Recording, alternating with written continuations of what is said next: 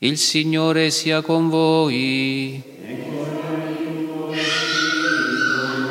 Dal Vangelo secondo Giovanni. In quel tempo stavano presso la croce di Gesù sua madre, la sorella di sua madre, Maria, madre di Cleopa e Maria di Magdala. Gesù allora, vedendo la madre e accanto a lei il discepolo che egli amava, disse alla madre, Donna, ecco tuo figlio. Poi disse al discepolo, Ecco tua madre. E da quell'ora il discepolo l'accolse con sé. Dopo questo Gesù, sapendo che ormai tutto era compiuto, affinché si compisse la scrittura, disse, ho sete. Vi era lì un vaso pieno di aceto.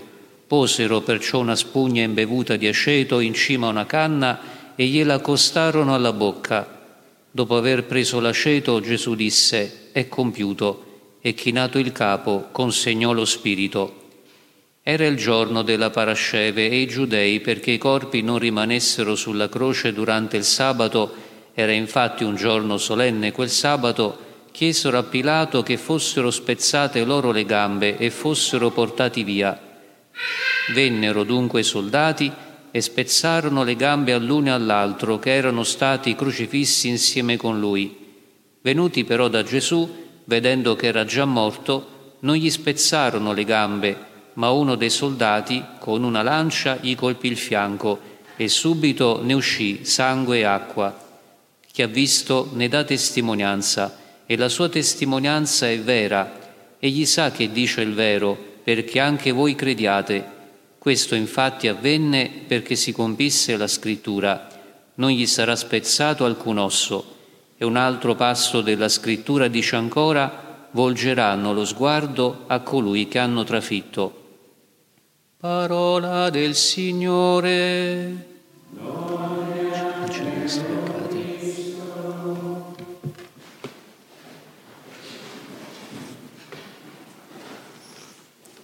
Sia lodato Gesù Cristo.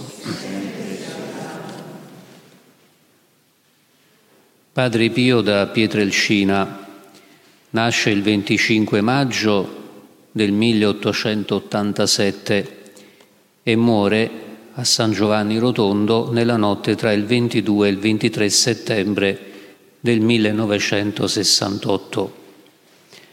Ancora bambino Francesco Forgione, questo era, il suo nome secolare, a manifestazioni del cielo vede Gesù, la Madonna, gli angeli, ma vede anche il nemico, cioè il diavolo.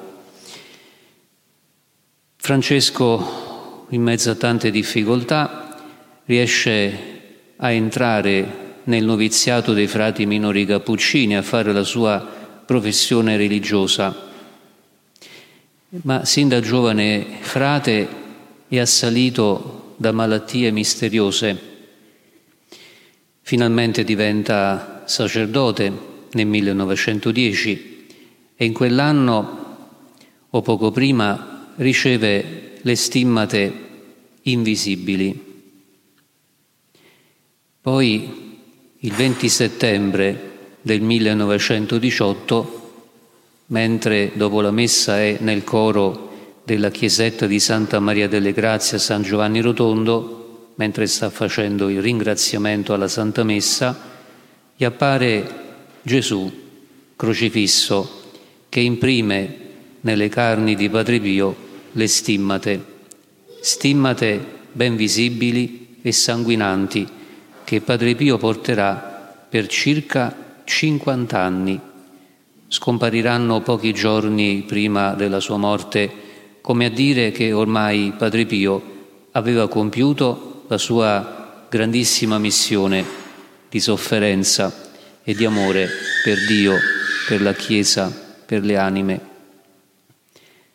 La notizia delle stimmate trapela dal convento, la gente lo sa, e quindi comincia un movimento di persone che vanno da Padre Pio, alcune forse per curiosità, ma tante, tantissime, perché sanno che è un uomo di Dio, Dio che ha impresso su Padre Pio il sigillo, il sigillo della croce, appunto le stimmate.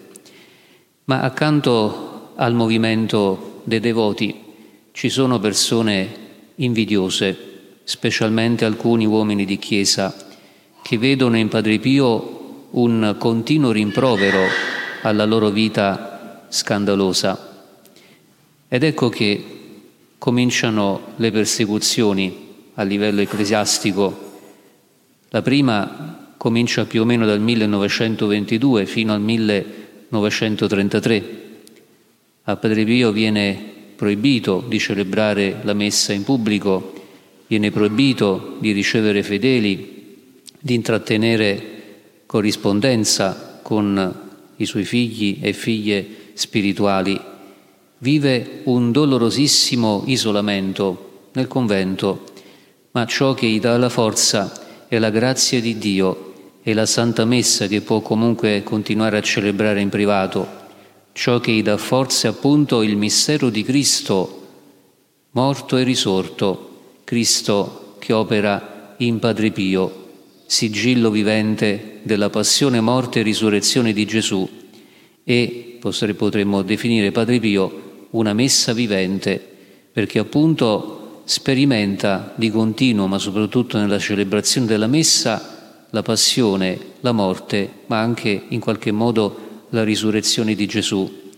Lui stesso che dice alla sua figlia spirituale Cleonice Morcaldi che fino al momento della comunione per lui è grande sofferenza, rivive tutti gli attimi della passione del Signore, ma poi con la comunione, ricevendo Gesù Eucaristico, Gesù stesso consola Padre Pio e Padre Pio sente la comunione, la fusione di amore e di cuore, lui e Gesù. Poi c'è un periodo di pace, specialmente sotto il pontificato di Papa Pio XII, che era un grandissimo estimatore di Padre Pio e in quel pontificato Padre Pio gode di grande libertà. Poi arriva la seconda persecuzione, dal, grosso modo dal 1960 al 1963, ancora una volta incomprensioni, meschinità, anche vere e proprie cattiverie da parte di alcuni uomini di Chiesa, ma ci sono altri uomini di Chiesa e tantissimi laici che credono e combattono per l'innocenza di Padre Pio e per la sua riabilitazione.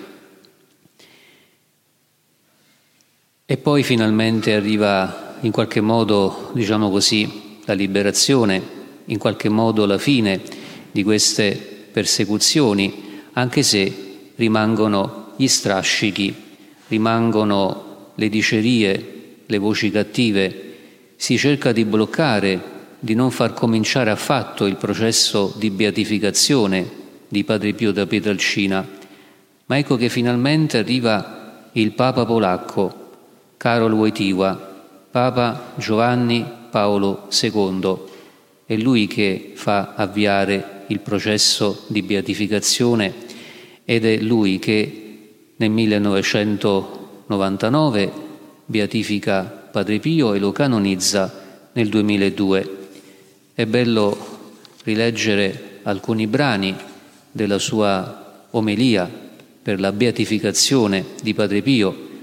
La vita di Padre Pio, dice Papa Wojtyła, è stata un costante esercizio di fede corroborato dalla speranza del cielo, dove poter essere con Cristo. La durissima ascesi e penitenza a cui Padre Pio si è sottoposto fin dalla prima giovinezza aveva come scopo la progressiva identificazione col Divino Maestro. Padre Pio, con i suoi carismi celesti, ha vissuto un'esperienza coinvolgente e costante dei patimenti del Signore e ancora nell'omelia per la canonizzazione di Padre Pio, Papa Giovanni Paolo II dice che ciò che ha reso fecondo il ministero di Padre Pio era la sua profonda unione con Dio, la sua continua preghiera, lunghe ore di preghiera. Padre Pio amava infatti definirsi sono un povero frate che prega. Ecco, cari fratelli e sorelle, noi ci diciamo devoti di Padre Pio, Pensiamo che in quegli anni di persecuzione, dagli anni 20 agli anni 30 e dal 1960 in poi, dirsi devoti di Padre Pio significava esporsi alla derisione, agli insulti. Brava gente che seguiva Padre Pio veniva addirittura accusata di non sentire con la Chiesa, questo per capire quanto fosse nera, diciamo così, l'atmosfera in quegli anni. Ma i veri devoti i veri figli spirituali e figlie spirituali di Padre Pio hanno camminato con lui, cioè hanno condiviso la sua sofferenza e con Padre Pio hanno camminato anch'essi, ecco, lungo la via della croce per somigliare a Gesù. Vogliamo ricordare la grandissima devozione di Padre Pio alla Madonna, l'ha chiamata tra l'altro anche la nostra sì cara corredentrice, la mediatrice di tutte le grazie, colei che consola i suoi figli.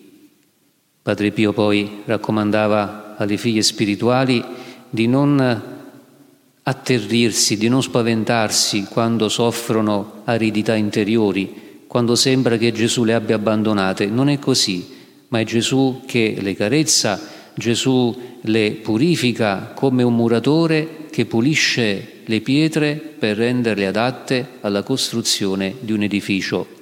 Così, scrive Padre Pio, le angosce, i timori, le eredità interiori, i malanni anche fisici sono come colpi di scalpello con cui il divino artista purifica e rende belle le anime che ha scelto per una missione speciale. Ci aiuti dal cielo Padre Pio ad essergli veramente devoti ci aiuti Padre Pio ad amare tanto la Madonna, ci aiuti Padre Pio ad amare e a vivere la preghiera, il rosario e la Santa Messa. Sia lodato Gesù Cristo.